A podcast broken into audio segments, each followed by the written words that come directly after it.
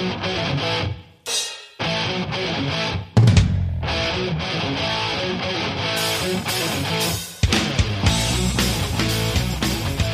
everybody, and welcome back to Shooting the Shizat. We are literally, I guess, uh, a week away from the biggest, the most spectacular pro wrestling extravaganza in all of Europe, most likely this summer. We're just going to throw it out there, but uh, we have an amazing interview via via Skype internet calling today, and we have to do this whole thing over this internet calling as well because I am sick at home and I definitely don't want to get the rebel. Uh, I don't want to give him this uh, this whatever the heck it is that I got. But uh, how are you doing over there anyway? I'm I'm feeling healthy, so please don't uh, don't don't bring anything down on me. But yeah. yeah, maybe it's better that we do this by Skype today. But hey, yeah, we're gonna have Ivelisse Velez uh, from Puerto Rico, one of the big stars from Lucha Underground. She's been in WWE, uh, uh, NXT, and uh, she's been all around the world too, different countries wrestling. She's one of the top female stars in the professional wrestling industry today. We're going to be so privileged and honored to have Eva Ivelisse on the show here in just a few moments. But first, we got some news happening in the wrestling world. And because yeah. we're talking about women's wrestling and because Eva Ivelisse is going to be on the show today, by the way, did you know, Dylan, that Scarlett Bordeaux from TNA uh-huh. Impact, she got released from her contract. Did she really? Yeah. Yeah. Wow. She she's finished with Impact Wrestling. They so, were pushing her really hard, like uh, yeah, uh, recently yeah. too. So. Yeah, they were. They were. But the thing is that, you know, she was, I, I, I kind of found that like once she got turned babyface, mm. she lost some of that, uh, how could you say, that edginess that made her like bring sexy back to wrestling. Yeah. And, uh, yeah, they kind of watered that down in a way. And it's, uh, well, I think she was better as a heel. Anyway, so this is from Newsweek, by the way. Right. Scarlett Bordeaux has, official, has, been, has been formally released from her contract with Impact Wrestling. The promotion took to Twitter to announce the decision, stating Impact Wrestling confirms that it has released Scarlett Bordeaux from her commitments to Impact. We wish her every success in her future endeavors. Mm-hmm. So, uh, anyway. Did you Scar- hear that she, she also got uh, groped by a fan? I think it was in AAA in uh, in Mexico. Uh, yeah. And there was, I guess, it was a bit of a controversial thing about that. Uh, you know, fans shouldn't touch any wrestler. I guess uh, you know unless it's you know patting them on the back or whatever. But this this kind of um, well, I mean, you you say it. Uh, you tell me how it is. You know, you don't want to have some some dude grabbing your your you know what or or you know this kind of stuff. It, it's just like of course the, the, the fans have a role to play you know and they should be really they should have an interaction there but th- uh-huh. there is a there's definitely a line i guess that that for you know that people have to understand not to cross well i think maybe the guy was a bit inebriated maybe he had yeah. you know drank a yeah. bit too much or whatever anyway but the thing is that yeah i mean i'll tell you what if some guy reached and uh, groped my my family jewels i can guarantee you they'd be lying on the ground with their lights knocked out within a yeah. fraction of a second. I don't, I, I, I, don't, I don't float down that stream, by the way. Yeah, yeah. Well, I'm sure that you'd make yeah. him feel how real wrestling is at that point, anyway. Well, I'll tell you what, he's going to feel something, and it's not going to be anything that's uh, considerably uh, or considered to be nice. So it's it's going to yeah. be cold, hard, and uh, bony. Weird, but good. Uh, yeah, that's right. That's right. It's uh, in Finland we call it a luuvitonen, so that means uh, a bone fiber. Oh yeah. Well, it I basically it. translates to five knuckles. So, anyway, uh, so yeah. Anyway, Scarlet Bordeaux gone from Impact. Bang, bye bye, and uh, now we are also uh, we got some news happening as far as the AEW train keeps on a rolling. It seems mm-hmm. to be that uh, you had actually told me, and I actually saw this somewhere online. Was it yesterday or today that Stone Cold had Tony Khan, the president of AEW, the guy that owns the whole damn company, on his podcast? And you were the one that told me that uh, Stone Cold his podcast was in limbo for a while. Yeah, it's it seemed to. I guess he just stopped doing it. I'm not sure the politics behind it, if there was any or not. But maybe he just, you know, got there. there somebody had mentioned that he had a um, that what would you call it legendary uh, talk with Dean Ambrose that was just kind of a dud and was like really. Uh, I don't know what was going on there. And since then, I guess you haven't really heard from the guy much since. And um, uh-huh but he, here he is back with Tony Khan, and he was praising, giving all the praises to AEW. So, you know, there that's definitely when you you have guys like you know Bret the Hitman Hart holding up your you know brand new title belt. You have guys like Stone Cold Steve Austin. You know these these types of legends that are very well respected in the industry that are legends from the WWE. Of mm-hmm. course, you don't have AEW legends yet. You know, you can't. So these are pro wrestling legends, and when they're giving you that stamp of approval, the Jim Rosses and and all that, you know, it's like uh, it's. I guess uh, you know there was also a, an interview with Batista uh, recently, and he was saying that. Um, AEW is not an actual legitimate competition for WWE uh, and it, he thinks that the whole thing is just getting blown up out of proportion. But he really doesn't believe that they have much of a chance, at least in the first five years of of their go. And maybe that's kind of realistic, but uh, mm-hmm. but I don't know.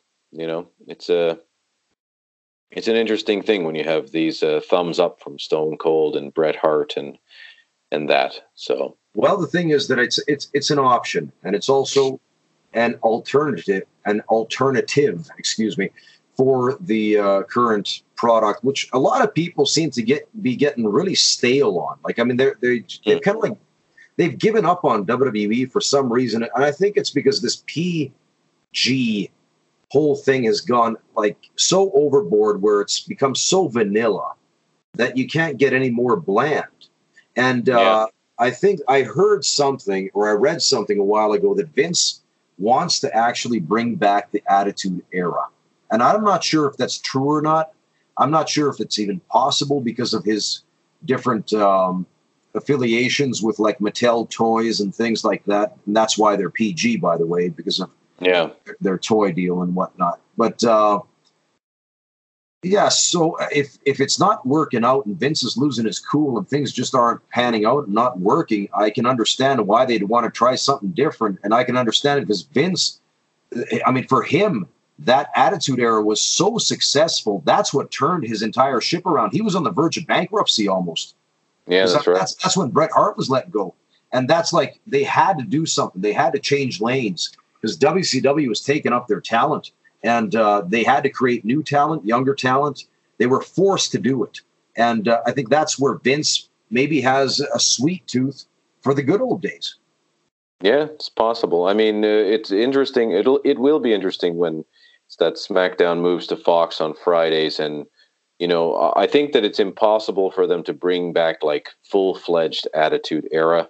Yeah. Uh, in terms of you know like the lingerie matches, they they've distanced the it was actually a funny thing that I, I was hearing from somebody, I can't remember who, but talking about uh, the women's revolution happening and and WWE is is um, you know responsible for for it, uh, it, at least from their words.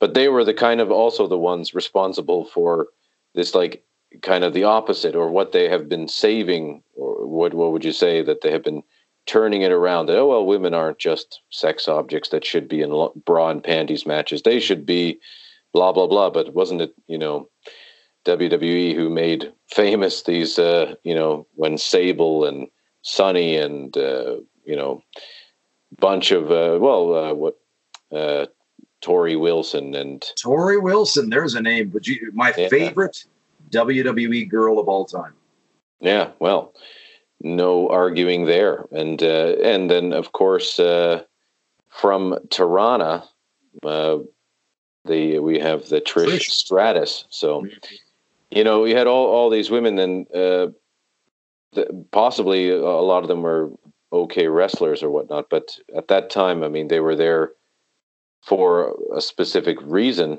and um, for WWE to kind of be the flag bearers of this women's revolution is a little bit ironic or maybe hypocritical or whatever. But nonetheless, I mean, they, as you were saying, the um, they are actually having some problems these days with uh, their ticket sales. And coming up just this weekend is this, uh, I guess, the first ever of these stomping grounds pay per views. And uh, it's way too many pay per views in a very yeah. short period of time.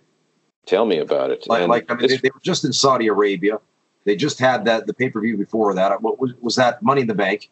And now they got the stomping grounds. Like this, this pay per view we could do without. There's nothing on the pay per view that I specifically want to see.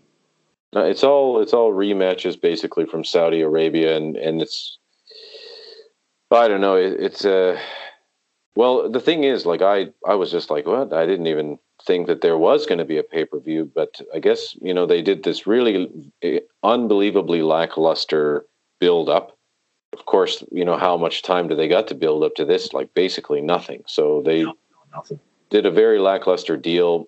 Uh, supposedly, this is not. This isn't a. This isn't the, the Tacoma Dome and it holds up to 23,000 people and supposedly it is just almost barren you know in terms of ticket sales whereas they are actually doing two for one. So if you want to go see a, a WWE event just for the hell of it and you're going to be around this Tacoma Dome you can buy two tickets for the price of one starting at $20 which apparently is unheard of and ridiculously cheap for a WWE pay per view for that matter. So, uh, but it seems like they still have to block off uh, entire sections and most likely change people's seats to sit in front of the hard cam. But uh, you know, I guess it is what it is, and this is the first time they've uh, run this stomping grounds uh, pay per view. So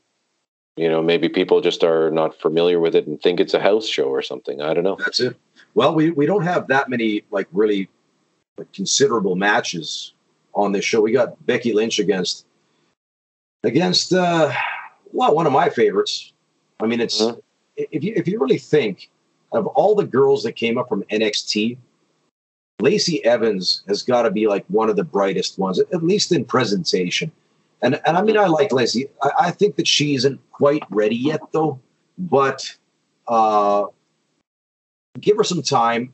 I mean, I don't think that she's going to be taking this title from from Becky. But anyway, the thing is that uh, it's a rematch. Their first match wasn't all that good on pay per view either at Money in the Bank, and uh, well, well, hopefully they'll do better this time. Yeah. Then we true. got I mean, uh, Yes, yeah. and then we got Dolph Ziggler in a steel cage match against Kofi Kingston, and this is a rematch from Saudi Arabia too. And mm-hmm. uh, we've seen this match over the years since like 2010, 2000, even nine, I think, 2011. We've seen this so many times. It's like, is there anything to really bite into here? Yeah, well, I guess they throw a steel cage in there and makes it special for some reason. I don't know. It's just I I don't feel it. I don't feel it. Mm. Roman, Roman Reigns uh, against Drew McIntyre. So this is going to be a rematch from WrestleMania. Uh, I hope they do better than they did at Mania because then now they've got more of a story. Now they should have more heat. Mm, totally. Then on top of that, we got Tony Nese defending his 205 Live title, and against uh, what's his name, Akira Tozawa. and, yeah. Uh, Drew Gulak. Now I like Drew Gulak. I mean, this guy's a throwback. This guy's mm. a ground a ground game master, you could say. Like he's he really knows how to wrestle on the mat, and uh, I think he's he's pretty damn good. I just saw him in NXT against um, what's his name now? That just Kushida. I saw. Oh him. yes. Yeah, and they did good. You know, it was a good match. So I, I yeah, think yeah. I like this Drew Gulak guy. I don't think that WWE really has all that many plans for him as far as in the immediate future right now. It doesn't seem like you know he's getting featured, but still, it's not like uh, breakout feature. I hear you. Yeah. Anyway, it's going to be Baron Corbin against Seth Rollins for the WWE Championship, Universal Championship. Um, and the the deal here is that Corbin gets to choose the special guest referee. How much you want to bet it's going to be Brock Lesnar, or then it's going to be Paul Heyman? Yeah, well, I. It's funny that I'm just not interested. yeah, well, there you go. you know, yeah, that's, that's the hilarious part. It's like, who, who, cares? You know. Yeah. But yeah. Uh, you know, and I love Seth Rollins. I, I maybe the, I like him more now than I, I used to. I thought he was he started to get pretty lazy in my opinion, but that was also I thought Dean Ambrose there was was one of the laziest uh, guys out there in WWE, and I, I, wanted him to be so much better. And now I guess with the John Moxley thing, it's a it's an obvious reason for him to be lazy there. But um, you know, the only match on this card actually that has me in any way intrigued is uh, Samoa Joe versus Ricochet. Mm. Uh, I mean, although we've seen it's like Joe versus a small guy constantly, you know, like mm-hmm. with um, with uh, Rey Mysterio, but um, I, am sure that that'll be a really good match. You know, uh, both the guys know how to go. Um, I think Ricochet they've changed his finisher. Did you tell me this anyway? That uh, to this um, code breaker now. Um, supposedly, you know, there's word about that he they're not so sure he can pull off that 630 without hurting somebody every once in a while. So, um, but uh, he apparently even called up Chris Jericho and, and asked, "Is it okay if he uses this code breaker?" So, mm. uh, res- respect there, I guess. But um, yeah, I mean that I'm sure is going to be a good match because I, I, think Samoa Joe's like he's the real deal, you know. But uh, and then there's all other guys on this card as well, like uh, Kevin Owens and Sami Zayn and you know, versus the New Day, I'm sure that's going to be a good match too. But I don't know. We saw, we actually saw that here already in, in Helsinki when when WWE was here. They they kind of like accidentally. I guess it wasn't with Big E, but anyway, they accidentally went into a a tag team match versus the New Day. But um, but yeah, I mean, not the most interesting pay per view ever, and I'm not so surprised that it's not selling. So yeah, one more match that I'm aware of at least is going to be Daniel Bryan and Rowan as the SmackDown Tag Champs against Heavy Machinery. So at least this is a match that's new, but I'm not mm-hmm. sure that it's got star power behind it because I don't think Heavy Machinery yet have been established on the main roster.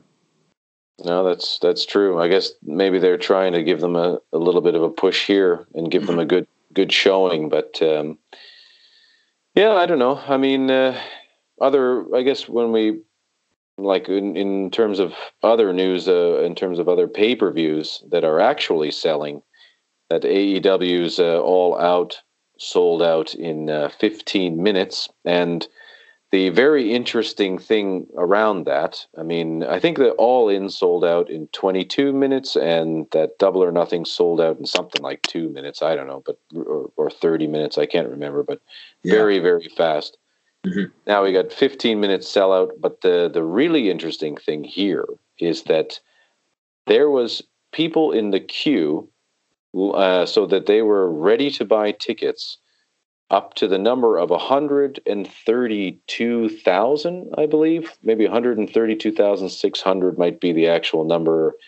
But this is like way more than WrestleMania. So imagine that there was actually a, a hundred thousand, seventy thousand, eighty thousand. One of these, like you know, football uh, stadiums in the states, I think they're like ninety thousand, whatever. You know, yeah. this is bigger than than the Tokyo Dome in terms of like that's a sixty thousand seater, I believe, and it's an unbelievably full capacity, but uh, like a total full fledged sellout. So you have like over twice the amount of people trying to get tickets for um, you know, for uh, a Wrestle Kingdom right here with over over 120,000 people lined up to try to get those tickets, and there was only like just under 12,000 uh, tickets available. So it's it's got to show you that AEW is in demand. You know, whether Jim Cornette likes uh, everything that they do, or as, if we like everything that they do. I mean, there are people, and maybe all these people don't like everything they, they do, but at least they are like uh, attempting to like support it because they want they want it to succeed so badly at least anyway yeah i think so there is a demand right now for an alternative to wwe and this is the most relevant or the biggest potential i guess alternative uh, at least on us soil at the moment so i think that that's why people are getting behind it yeah, but anyway right. So, ladies and gentlemen, uh, we'll be back with you in just a second. We'll just get a word from our sponsors, and we will be back with Ivelisse Velez after this timeout. On June 29th in Rauma, Finland, it's the biggest international pro wrestling super show in the Nordics of Europe. Wrestlers from 10 different countries in eight big matches featuring Matt Cross from the USA, Yoshihiro Tajiri from Japan. Sadie Gibbs from England, Jurn Simmons from Holland, Ivelisse from Puerto Rico, Scotty Davis from Ireland, Starbuck from Canada, Heimo the Wildman Ukonselka from Finland, and Meiko Satomura from Japan. Part of ticket proceeds will go to the Finnish Muscular Dystrophy Foundation, Lihastautiliitto. Be a part of the biggest international pro wrestling super event in Northern Europe this summer. Tickets now available through Ticketmaster Finland. Get yours today! Skip is the oldest sports supplement brand out of Europe since the 1970s. Engineered by professors, doctors, and scientists at Sweden's leading medical university, Karolinska Institute, Skip products are pharmaceutical grade, meaning that they are the highest quality available on the market today, meaning they work.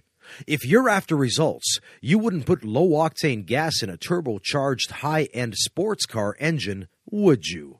Neither would you put junk quality supplements into your body as an athlete. All Skip products are first tested amongst top athletes to ensure their efficiency. Choose the best. Skip Nutrition. That's skip.fi. S K I P dot F I. All right, ladies and gentlemen, we're back with you on Shooting the Shizat this week. We've got Ivelisse Velez La Sicaria, all the way from Florida, one of the top female athletes in the professional wrestling industry today. Ivelisse, how you doing? I'm good. How are you? Hey, I'm doing good. I'm doing good. How's the summer coming along in Florida? Uh, pretty good. Uh, nice and hot. I mean, I'm from the Caribbean, so I don't mind the hot uh, weather, but it's definitely been raining a lot, so I don't like that. ah, geez. I'll tell you what, Finland is it's it's synonymous with rainy summers. So mm. hopefully it's going to be nice when you're here. I really hope so. Uh, and I hope for the event itself, for WrestleAid, that you're coming over for on June 29th, that the sun is going to be uh, shining because it's going to be a real bitch if it's going to be raining. I'll tell you that. Yeah, I hope so too. how about how about you? Have you ever wrestled in the rain? Wrestled in the rain. Uh, actually, in Puerto Rico, um, they they do uh, hold wrestling events in like ballpark uh, area, uh, stadium type things. Um, so actually, yes, I it's it wasn't full on like uh-huh. crazy rain, but it was like it was it was rain. I'll tell you what, I was in Italy in 2006, I won the Italian heavyweight championship. It's kind of like a world championship, but nonetheless, it's one of these. You know, there's so many world titles out there. You lose, you lose count. But uh, yeah. I, and it was just, it was the shittiest rainstorm. I, I tell you what, it was on the coast of Italy, and I mean, it was getting in my eyes. I, I mean, the thing is, I wear contacts. So the thing is that without my contacts, I can't see worth shit. So I was wrestling the uh, promoter, and the promoter, he was the heavyweight champion at the time. His name was El, El Dinamico. And I couldn't gauge my punches, right? So I'm popping away at the guy, I'm sniffing him. You know, it's Potato City. And uh, he gets pissed off because, I mean, I don't have my footing, you know? First of all, the, my, my, my contacts are fogging up. And second of all, you know, it's I can't I can't get my footing anyway. So then it becomes just as stiff as shit the whole match. And uh, Yeah, it's we start Prob- like probably receipts left and right. Yeah, but uh, anyway, yeah, it, it it gets crazy too when you start. Uh, it's when it's slippery. oh yeah, you can you can twist an ankle, you can turn a foot, you can you can actually roll your foot over. Yeah, it's crazy.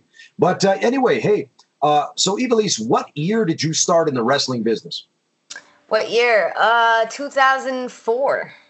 And who was your trainer?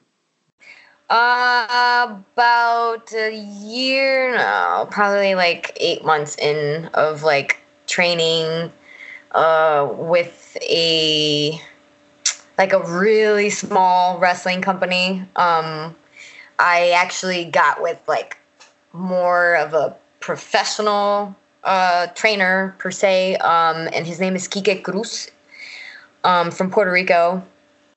Um, and then I trained with him for about a year, and then, or maybe a little under a year, and then started uh, wrestling for WWC, which is like the main company there on TV.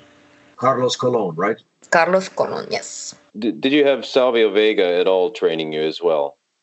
Uh, like actually training me? No. Like the one who actually trained trained me um was Kike Cruz, and then when I uh was working, you know, for the TV companies, which was uh, WWC, and then eventually IWA, which is which was pretty much Savio. Um, I it was more like a mentoring me, like for TV wrestling mm. type stuff, like the TV aspect, like hard cam and all that stuff, like mentoring me throughout all that. Oh yeah, well that's a lot of stuff that I think that many, especially independent wrestlers, don't have kind of any idea how to wrestle for TV. I think they're quite two yeah. different worlds. So that was a really, I mean, that's quite a, a great trainer for that kind of stuff.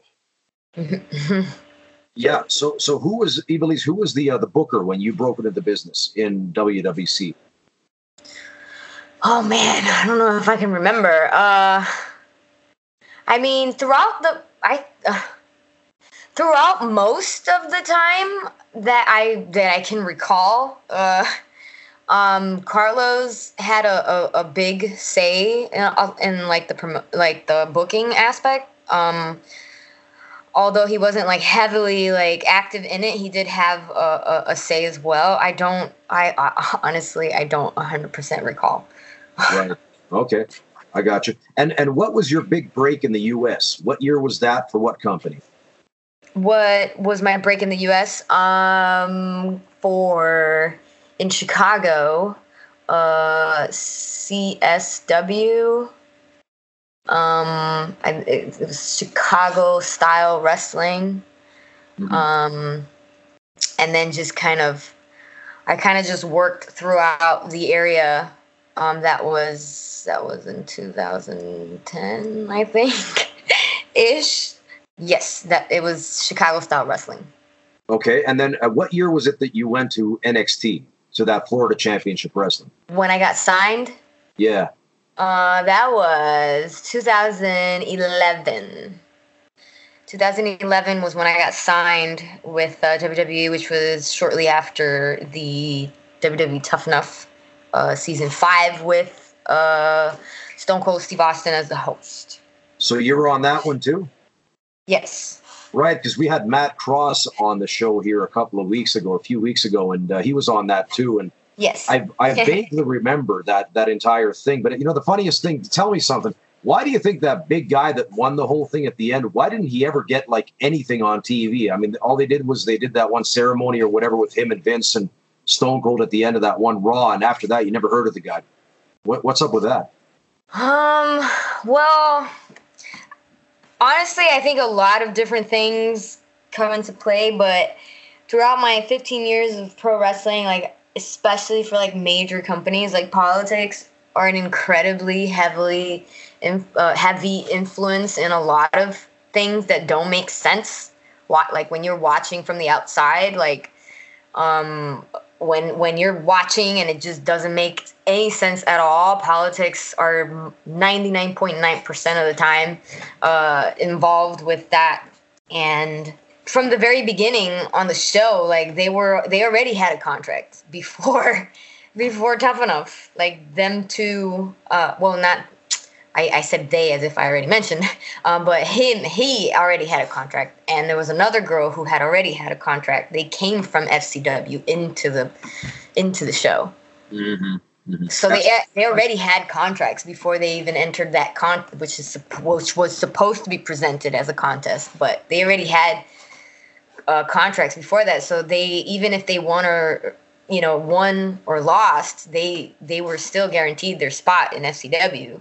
So it almost I feel like something too that also played a big part is I think like the the uh how can I say the like favorites in terms of people who had nothing to do with with you know that didn't already have a contract like got injured. So they ended up having to just like go with the ones who already had a contract. I don't know. There's so many different possibilities and it could it, and the thing is it could change. Like they could have in mind like a particular way of doing it and then like halfway through like completely and utterly change it. Like it's it's really a mystery. Mm-hmm. so uh have you been to japan too right? No. You have? i always wanted to and i there were quite a few times that i was going to and actually two times that I was scheduled to, and first it was Lucha Underground schedule getting in the way. I think literally twice um, from me going to Japan, and then um, then I broke my ankle, and then that last time that I was going to go to Japan, um, I had problems with my visas, and then it just didn't happen, and then it just so far hasn't happened yet from that. Well, do you think like you're going to be here then uh, next week? I guess uh, very very shortly, and we have that Meiko Satomura, one of the I guess most legendary uh, wrestlers in yep. I guess male and female from Japan, and uh, she's going to be here in the main event, and you are going to be in that squared circle with her. How do you feel about that? Hell yeah, I feel pretty pretty pumped. um, I hope that I can make a good impression with her so I can hopefully get that opportunity again to go to Japan. Um, it's something that I've always wanted to do. Like my style is is something that has always been looked at as something that would thrive in Japanese style, and it's my favorite. uh, so we shall see. well, I'll tell you, I've been to Japan yeah. myself like I've been there 21 tours now in my career, and, and it's like my favorite nice. country in pro wrestling, like by far, is Japan. And so the thing is, it's just amazing because when you're over in Japan, I mean, when those people like actually love you, it's the the sky is the limit. They, I mean, they take you everywhere, and it's just like you know, you're treated like royalty there. It's like there's there's no other country that actually is on that level where these fans like take you to heart in that kind of way and and just treat you so well. So I mean, I hope you get a chance there because I mean, this is it's it's a big match that you have in in, in uh, Finland on the 29th of June at this WrestleAid event. Because the thing is, it's uh, going to be the last match on the card. I'll tell you that. It's uh, it's you against Meiko Satomura against the girl out of the UK, out of Britain called Sadie Gibbs. Now, have you heard of Sadie Gibbs before? Uh, yep. Like, uh, I would say like the past like two. I didn't before, but um, like for like the past like two months ish or three, I've been seeing a lot of stuff online and pop up and all that stuff. And obviously, her getting signed recently with AEW and seen some pretty cool stuff. So I'm pretty, I'm pretty psyched. I'm pretty psyched and ready for for this. I'll tell you what, she has like an athletic, a super hyper athletic background too she she was a gymnast uh, at the age of 16, a competitive gymnast, and then now she's like 26 and she's been a I think a body fitness competitor, and uh, she's a CrossFit coach as we speak, and she's super strong too. So it's a really interesting match, by the way. It's like basically Central America. I mean, that's Puerto Rico, Central America, right? Like just geographically. Uh, sort of, yeah. is it like is it? I think it's Central America. It's not. It's not North America. It's Central America from what yeah. I understand. Yeah, so it's mm-hmm. like Central America versus Europe versus Asia. I mean, yeah. you can't get more of an intercontinental style match than this. I mean, that's this is yeah. huge. It's pretty cool. Yeah. Absolutely. So yeah, I mean, so for the people that haven't seen you, because here in Finland we get we get Netflix, but we don't get Lucha Underground unless you've got a VPN, a, a virtual private network that where you can like scramble your uh, IP address and then you know just make it come across as you're coming from like America or whatnot. Maybe then you can get like the Lucha Underground shows, but otherwise we're shit out of luck, so to speak. so for the people who've never heard or, or seen you before, heard of you or seen you here, uh, explain your style. La Sicaria, Ivelisse Velez, what can these people expect from you when you show up at WrestleAid on June 29th? Um, my style, I would say, pretty simply put, is a very take no prisoners, in your face, strong style, pretty much combination of well rounded because I mean, I have mixed martial arts uh, of a background, so um, my striking is really strong. My tech uh, technical uh, wrestling is very strong. Like throughout my 15 years of wrestling, like I've made it a point to uh, develop myself in as many styles as possible. Um, so I would say that I've achieved to be one of the most ra- uh, one of the most well-rounded uh, female pro wrestlers.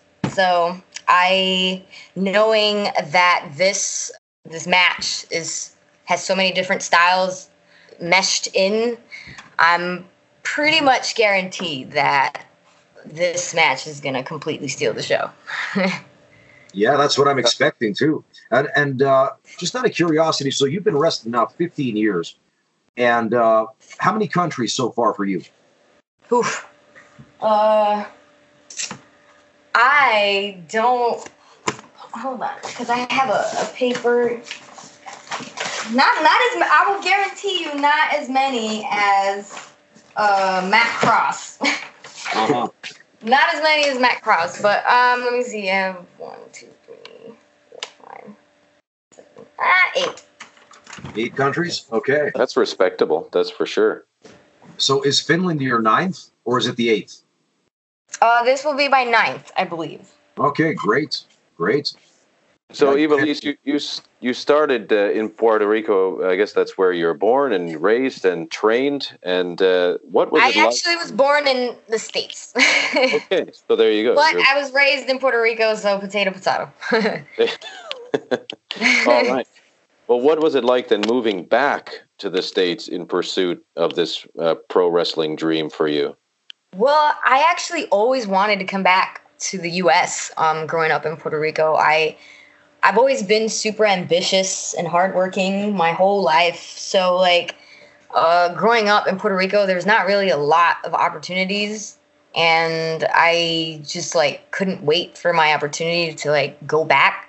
I mean, I love my island; it's beautiful and everything, but just like economy wise, like there's just no comparison, and like opportunity wise of like growing in that aspect in comparison is just the you know um, so once i had the chance and finally was able to go the, to the us like i was like ready to like go work as hard as i possibly could to elevate myself in in my career as much as i possibly could. Um, i never really had much support throughout my life with um, my family, so I pretty much had to do it mostly on my own. Um, you know, working two jobs and then training and like all stuff like that all the way.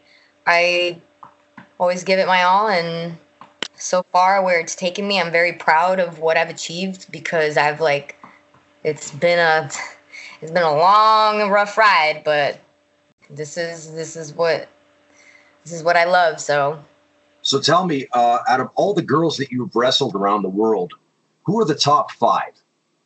Oh, uh, around the world. Just say your top five, top five opponents, your top five favorites. Top five favorites. Um, I would say like that I've that I mesh with really well. I I would say number one, Mercedes. Me and Mercedes have great chemistry. I feel like because we're both Puerto Rican. so it's kind of easy to kind of read each other. I think. Is so Mercedes, I, Martinez is that? Yeah, Mercedes Martinez. Yeah. Yeah. Yeah. Okay.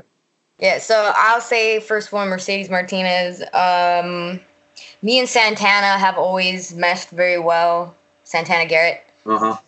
Uh have have always meshed very well. Um, Madison Eagles. I mm. think freaking amazing. Um, I think I worked with her.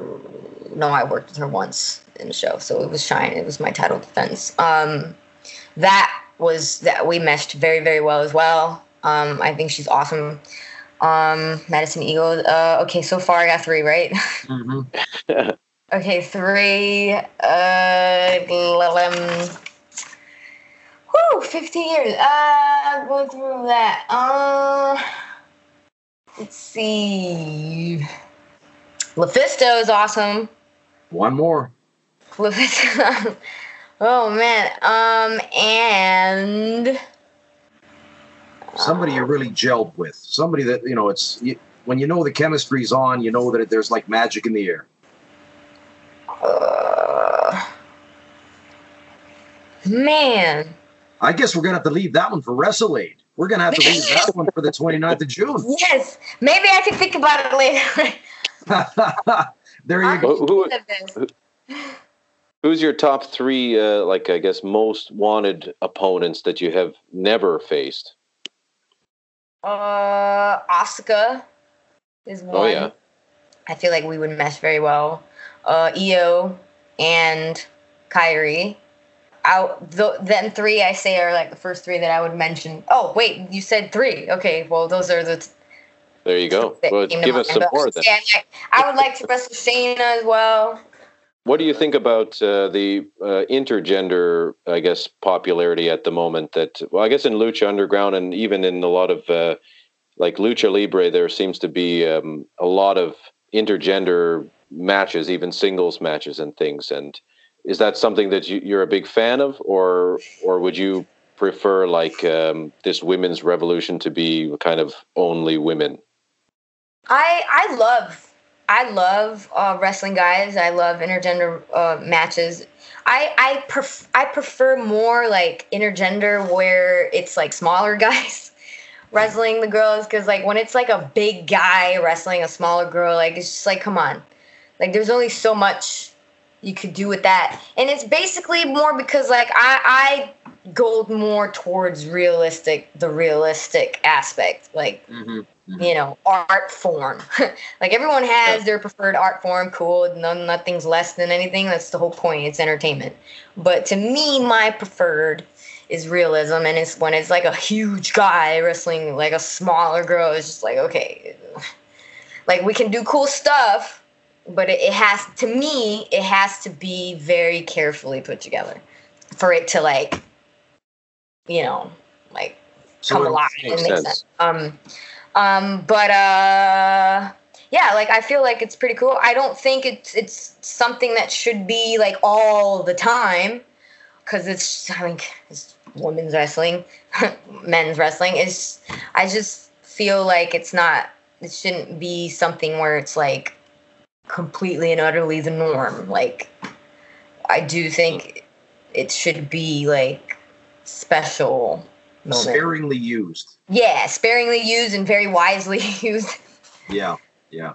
The thing is, I remember when I was wrestling in Japan in 2012, we did a, a series of these six person tags. I mean, I had this team back then with Akira Nagami and this girl called Syuri Kondo. And Syuri is now, she fights for the UFC out of Japan right now. I think she's got one more match on her on her UFC contract.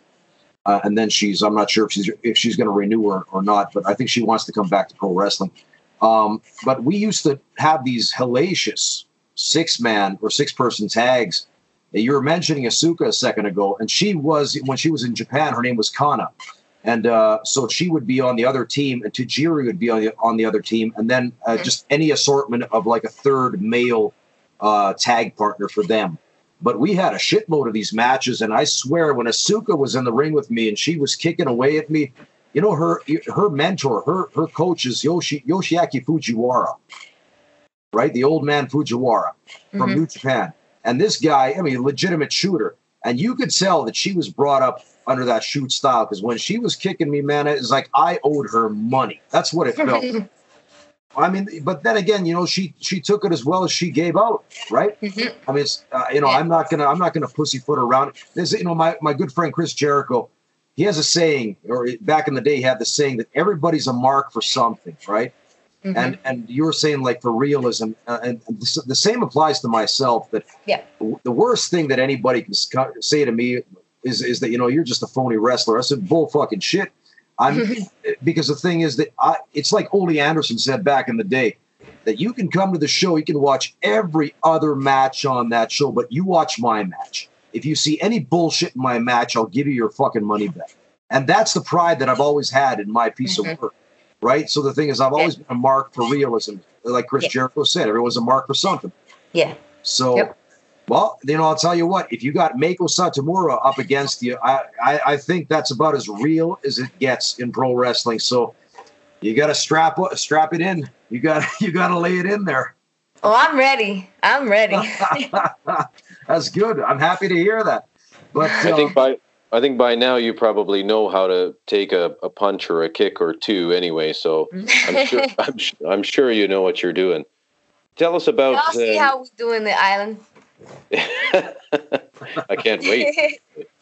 Uh, too bad I, I don't know if I'm going to be refereeing that match, but uh, that would be. I think Teemu are is like the most experienced referee in Finland. Will be there uh, for you, and um, that it's just uh, it's just going to be awesome. But um, tell tell us more about your. I guess when you were going through WWE and you had some injuries there, and and did that kind of live up to your expectations, or uh, and that kind of compared then to your your time in Lucha Underground the, most recently. Uh, you mean like the injury that I had in Tough Enough? Well, you were you while you were in Florida Championship Wrestling. I guess that's when they kind of transitioned into NXT, was it? So you, mm-hmm. you yeah, right at right at that time when they were transitioning is when I was let go. Right, shortly so after. How, how was uh like what was that experience like? And I mean, there's a lot of people who who loved it. Some have had I guess, differences of opinions with certain trainers there. I mean, there's a lot of stuff that people say that they either loved it or they hated it. How was it for you while you were there in that? I guess we'll call it NXT, you know, because I guess that's what people know know it about nowadays. Yeah. Well, I was pretty excited. Um, all those changes. I mean, when we first went to Full Sail and saw like everything, like product, like everything was like bigger, better, badder, you know. So I was pretty excited and you know, I had solidified myself within like the top like girls, you know, coming in from uh, Tampa to Orlando to the Full Sail to like to, to the new brand of NXT, like the whole thing, like at that time, and that's why it was such a sh- shock for me as much as much as it was for everyone else in the locker room when I was let go. Which again, politics. Um, won't get much too much into detail about that, but uh, unfortunate political things happen, and um, I was let go after three three TV uh, tapings. I actually it was actually me and Paige who kicked off the first uh, women's bout uh, in the, like this new brand of NXT uh, to Full Sail. Um, she and I uh, kicked it off like sort of like an anti diva, anti diva like blow off. Because throughout like our time in FCW, we were doing the whole anti diva stuff, and then like eventually we ended up turning on each other, and then that was like the, the blow off or whatever. Um, so I was really looking forward to doing my own, you know, way of anti diva because she was more like the anti anti diva in the sense of like rock, like rock, you know, rock type rock girl type right, right. thing yeah, and I was like the anti diva more like streetwise, like urban wise, uh, anti diva wise, like girl. So once we finally had that blow off and like we kicked off the NXT, so I was really looking forward to you know doing my own version of what I meant, what I, well, what to me was being an anti diva, and it just I after the first after oh actually after that was Nat Natty.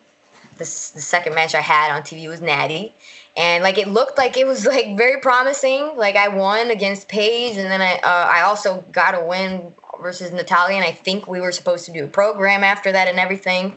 Um, and then it was then my last one was Tamina, and that was pretty cool too. And um, and then that was it. Shortly after that was when I was let go, and it's just really unfortunate everything that happened, how it happened, everything. So, but I, I was very clear in my mind that I wasn't going to allow that to deter me from anything because, um, I mean, not that I've ever in my life allowed anything bad from happening to me or any obstacles or challenges to stop me, but you know, pro wrestling is my life, is what I've given literally half my life to and sacrificed literally everything for. Um, so I, in my mind, especially, you know, feeling like I was screwed over and like everything that I had worked so hard for was like ripped away from me. In my mind, it's like, well, I'm going to show them and everyone else, you know, the you know that I that that should not have had happened. so yeah, you're um, gonna regret it. Uh, not that I thought that they would regret it, because I mean, you know, to them everyone's replaceable, or you know, stuff like that. It doesn't matter how good they are or not, and especially me as a female at that time, like, like to them it was just like, oh, another girl, I suppose. But still, in my mind, I was ready to prove, you know, first and foremost to myself, I suppose, then to whoever was involved that, you know, and it ended up happening where I got uh, released and, you know, just the whole world in general, period. Just that that should not have happened. And that, that was, you know, it was taken away from me for, and, um, and I did. I did. I worked really hard in the indies to continue that whole anti diva mantra. and uh, after like some time, I was able to like muster up the courage to be able to like fully be myself, like to fully embrace like who I was, like who I am, like my urban style uh, as a female within the industry, and that's how La Sicaria came up, uh, you know, came to life. Uh, and thanks to Shine Wrestling, I was able to do that. They were the ones who, after like a little while in the indies, um, they pretty much gave me that opportunity to completely be myself, completely do my thing, and show them and show everyone else like who I really am.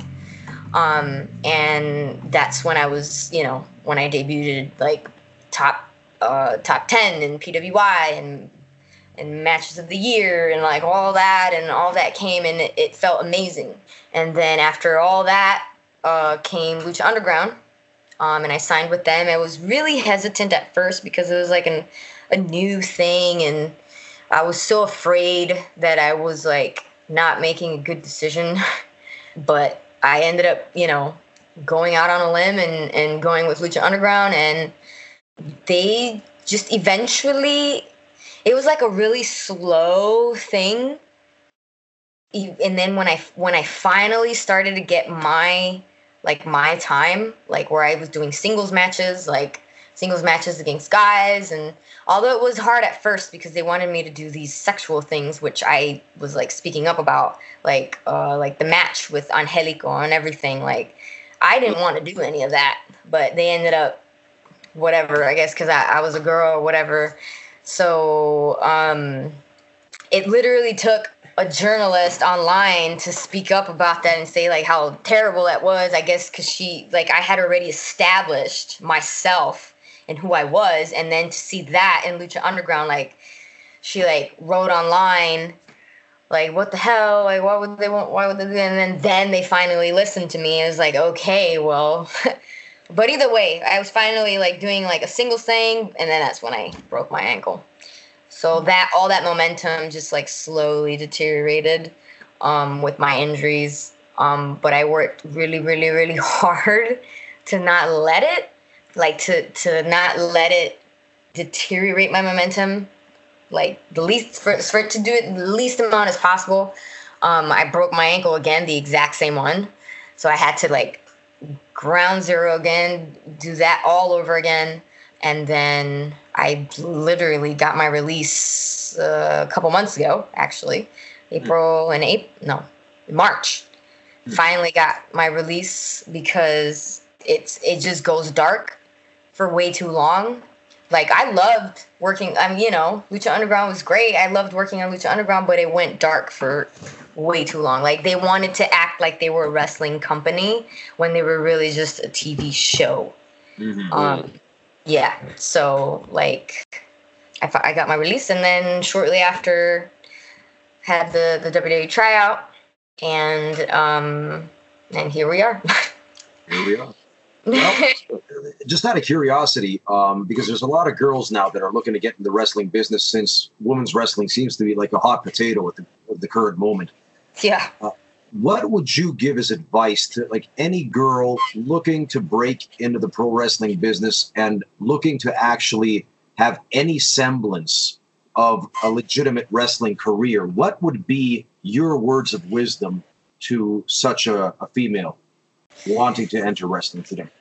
Uh, I would say that I don't know because I'm trying to think from from what like from what standpoint. I mean regardless no matter what like rest women's wrestling can be hot or not hot like at the it's not gonna be a walk in the park. Like pro wrestling is not a walk in the park in a physical sense. It's not a walk in the park in a mental sense um, there's been a lot of changes like good changes towards women's wrestling like throughout like the last couple years but it's still a male dominated world so one has to be mentally tough to know how to navigate that. I mean there's a hell of a lot more competition out there so you got to bring your a game. So let's say out of all the attributes that a wrestler needs to have now we're talking about charisma the actual skills the wrestling and the working skills and then the look the actual physical attributes what would you say like for the girls coming into the business today, what are the most important, the the, the absolute must-have aspects that uh, for them to have an honest chance in the business today? I feel like they have to make a, a very honest effort to make a very good balance of charisma and skill. So charisma and skill as a as a as a whole. What about yes. the what about the actual physical look? Do you think that that, that the sales appeal or the so-called sex appeal uh, because we are talking about this. Is, this is an aesthetic business. It's it's an upper body business uh, for the guys, and I think like for the girls, it's it's a body business. You know, that we are yeah. projecting bodies in, in our in our sports. So, how would you weigh in? How important is the physical aspect nowadays with all this political correctness and everything that's been pushed on culture? I'm, yeah, because like you said, I mean, it's the entertainment business, so of course it will always have uh, a good amount of of weigh factor, but at least I feel like uh, in like the last couple years, I feel like the physical aspect has kind of relaxed a little bit in terms of importance. I mean, it's still rather important because I mean, regardless, I mean, regardless if it is popular or not popular, I feel like I I'd want to feel proud of the way I look and the way I present my product. Mm-hmm. You are your product. Um, mm-hmm. But but in terms of like most important, I feel like those two will always be the most important, no mm-hmm. matter what. Already, but hey, so we're really looking forward to having you here in Finland on June 29th for Wrestle Aid. It's the biggest professional wrestling super show in the Nordics of Europe, and possibly, if I can be completely honest, it, it might be the biggest international scale wrestling event in all of Europe this summer that I'm aware of.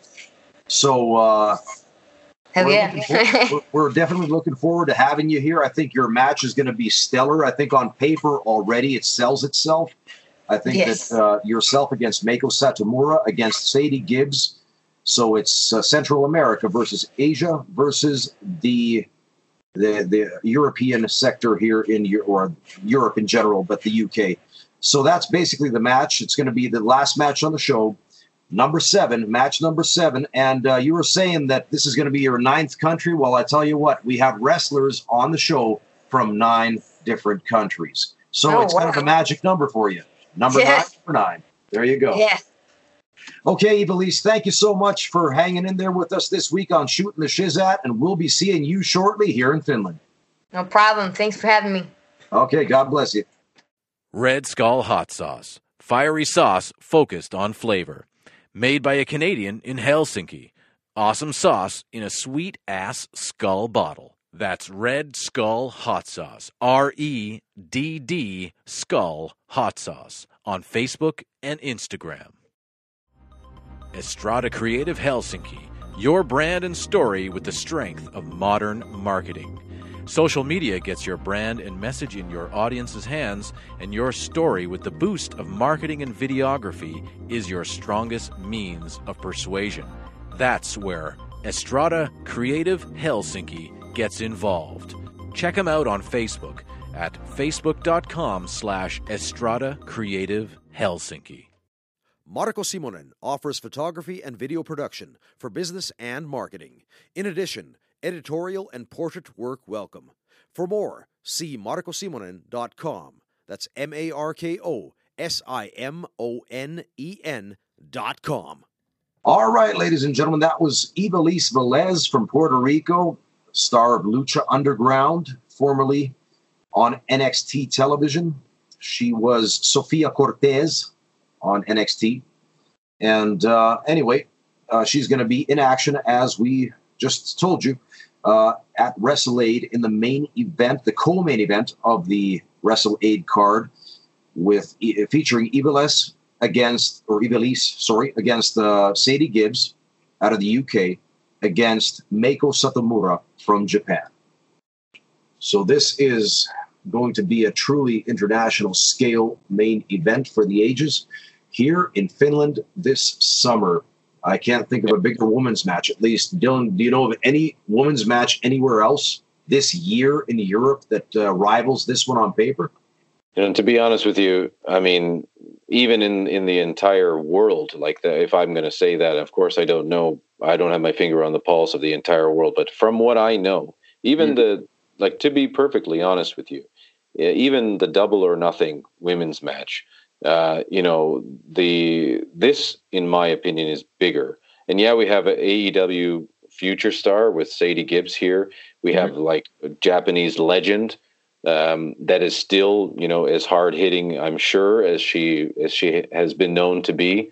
You know, and then this current, just um, amazing Lucha Underground star that has like tapped into the American and uh, I guess Mexican wrestling um, phenomenon that's that's huge right now. So I mean, it's just like to me, it's it's it is this is the biggest women's match that I could I could imagine at the moment. I mean, of course, if we had like if we had Shauna was able to to be up here as well, that she couldn't come is unfortunate. But realistically, I mean, how how big how much bigger can you get here? You know?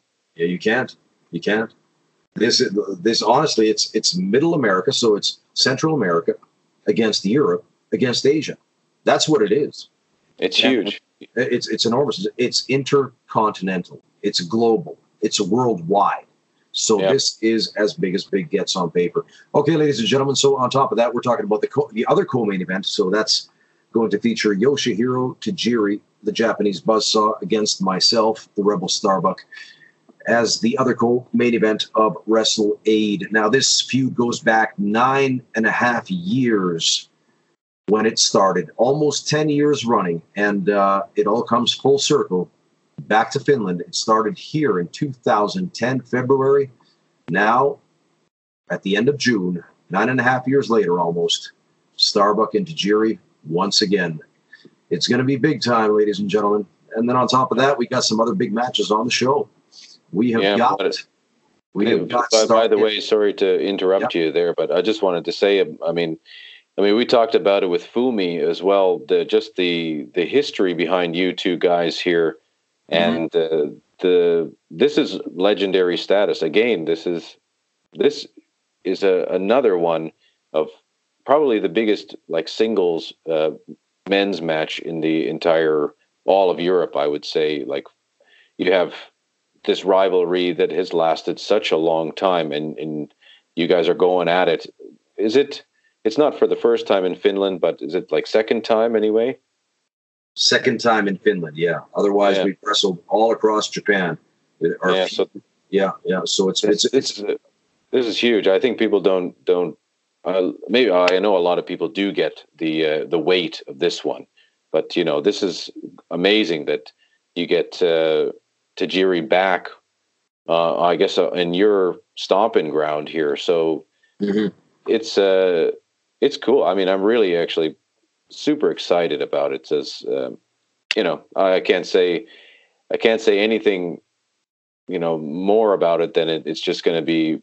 It has. It's just potential like total match of the year, and this is feud of uh, one of the feuds of of a lifetime. So I mean, it's really amazing that it gets to you know have another match in Finland. So absolutely.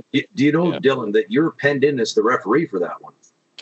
I I did know that, and uh, I'm happy it's a pen instead of a pencil. So you know that that's probably what's what's making me shiver in my boots a little bit uh, in in terms of excitement. You know, mm-hmm. of course, uh, to be that third guy in the ring with with the you three legends, you know, that are still at the you know at the top of your game now. Us two, uh, not, not us three, us two. Oh yeah, well there you go. but uh, it's it's like um, I'm just trying to stay away from those kicks from Tajiri. That's basically what it is. So, yeah, watch but, out. Uh, yeah, but what else? What else we got? Run down this card for us. So then it's going to be awesome. Toni Tamminen from Rauma. So the, the city that we're holding the event in is called Rauma, and uh, the local boy from that mm. area is Tony Tamminen. He'll be facing Finnish wrestling veteran Stark Adder, 15 year veteran.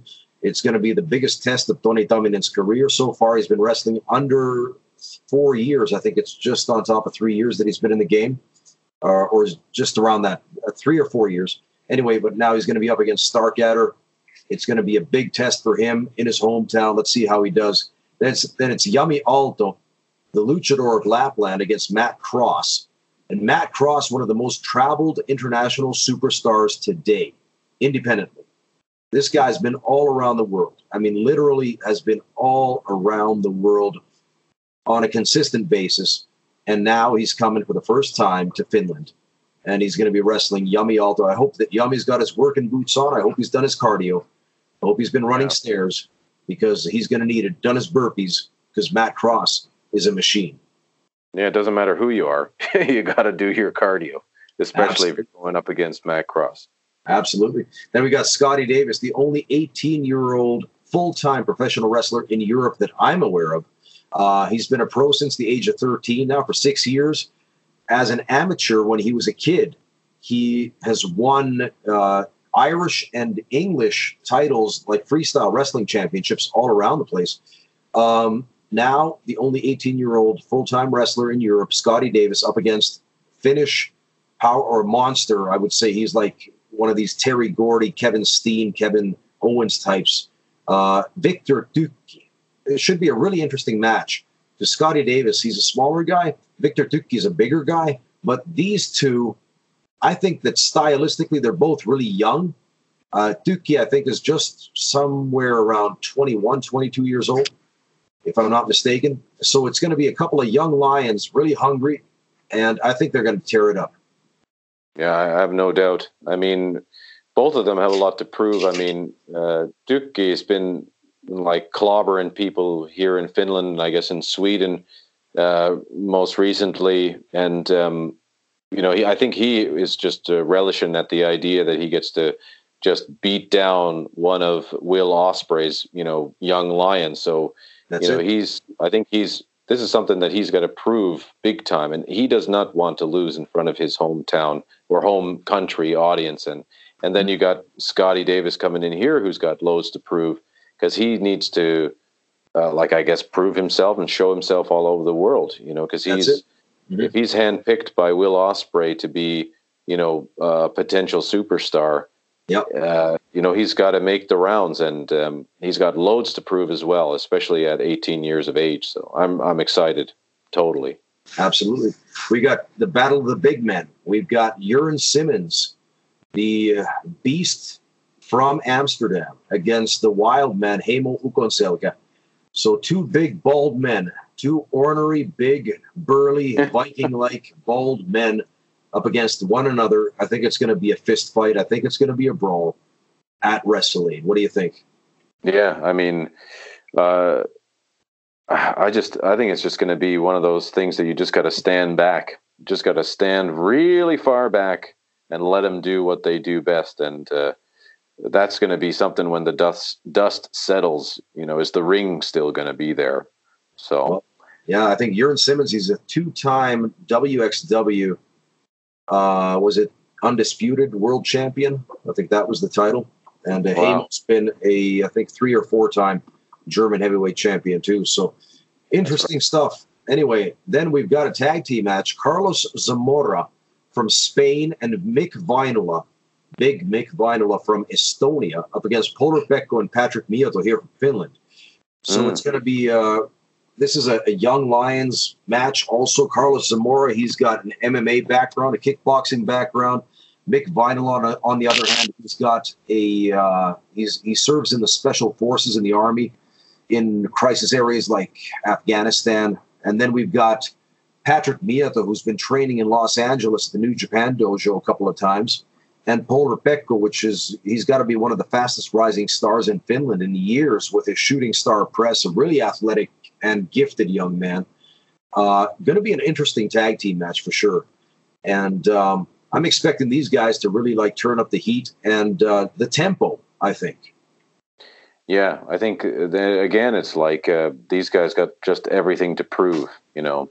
Yeah. So uh, they just want to show what they can do and how well they can do it, and it's one of those, you know, you don't want to choke in these moments. So these guys are going to be prepared, you know, to to show. To, they're they're going to try to steal the show, and I think rightly so. They should try, mm-hmm. and uh, that that's what I, you know, that's why I always love. Uh, I would rather watch, you know, the uh, under 18 or the uh, hockey or whatever, you know, because those that's when you see those guys who have who are desperate. They have something to prove. They want to win badly because they're not getting paid. You know, they're not these NHL stars that have basically made it already. So it's uh, these guys are are like those. Same with that young lion idea. They, they they've got a lot to prove, and they are gonna they're gonna beat some skulls in just to get to get over there. So I'm I'm excited about it. Well, there you have it. Seven matches, big matches on the card for Wrestle Aid, the biggest international pro wrestling super show in the Nordics of Europe and possibly in all of Europe this summer. Get your tickets now through Ticketmaster Finland. That's ticketmaster.fi. Punch into the search field Wrestle Aid. You'll find the show there. And get your tickets now. You're literally on the eve of the show right now. Get them while you still can and come and support a great cause because we are giving part of the proceeds away to the Finnish Muscular Dystrophy Association, Lihas Tautiliitto, here in Finland. Also, go on to our Wrestle uh, Slam Wrestling Finland website and uh, go to wrestleaid.fi and also on Facebook to facebook.com slash slamwres. That's S-L-A-M-W-R-E-S. And check out the new documentary video. It's about 18 minutes long uh, that we made about Riku Forstrom. And Riku is one of the co-promoters of this big event, Wrestle Aid. He has muscu- uh, it's Duchenne muscular dystrophy, and he's had it now for almost all of his life. Uh, he turned 40 this past May, the doctors never gave him a chance to live past the age of 26. So check out this documentary. It's going to really touch you. It's going to uh, it's going to speak volumes to you about the, the magnitude and the significance of this event, Wrestle Aid, on June 29th here in Finland, in Rauma, the city of Rauma on the west coast. So get your tickets now through Ticketmaster.fi and check out that documentary while you well before you uh, get around to actually attending the show. Well, ladies and gentlemen, thank you so much. hold on, hold on before you, oh, because we got we got a, an announcement about our own podcast here. That's uh, Jumping Jim. What yeah. is it? What is well, it? Hey, we we've been doing really well with listeners out there, and we really appreciate everybody listening. I mean, uh, it's uh, being a, a, a pro wrestling podcast out of Finland with two Canadian jabronis or whatever we are, hosers. Uh, it's uh, not, not jabronis. We're not. We're, we're hosers. Yeah, we're total hosers. That's right. Tried to use a wrestling term, but it just didn't fit. No. Uh, hosers till the end of time. But anyway, uh, yeah, we really appreciate these listens. I mean, uh, these downloads of our podcast. I mean, it's been it just keeps growing and our community keeps growing. It's really nice. And, um, but I guess I have been lazy, but I got around to it finally. And have, we have a Facebook page now. So if you're using Facebook, uh, as a drug or as just a leisurely thing, then um, go on over to Shootin'. Uh, that's with the apostrophe N. I guess not in the uh, the the actual URL. But anyway, shooting the Shizat podcast, and you can find us uh, on Facebook now.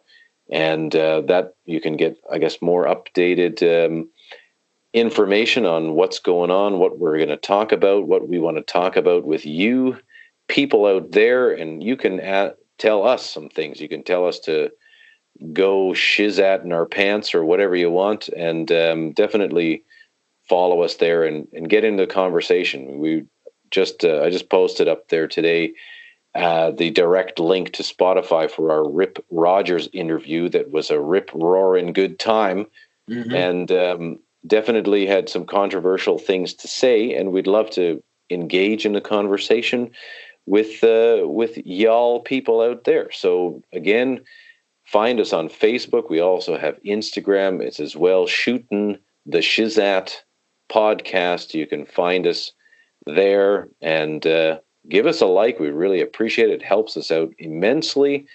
And uh, you never know. One day, uh, one day we could be rocking on some big podcast network, and it will all be because of you, lovely, beautiful people. So that's yeah, that's the big thing. yeah, mean, and, and also like us and follow us on Instagram. That's right. Mm-hmm. Keep uh, keep those numbers going up, and uh, I don't know about Twitter. That's like a that's a black hole unto itself. No idea how that thing works. But anyway, if you guys want us to be on Twitter, then uh, let us know. But uh, definitely join us on Facebook, join us on Instagram, listen to us on Spotify, on iTunes, or wherever you listen to your podcasts out there. I'm sure you'll find us. And yeah, there you go. And now you can tell them to to go and have a wonderful weekend if you like.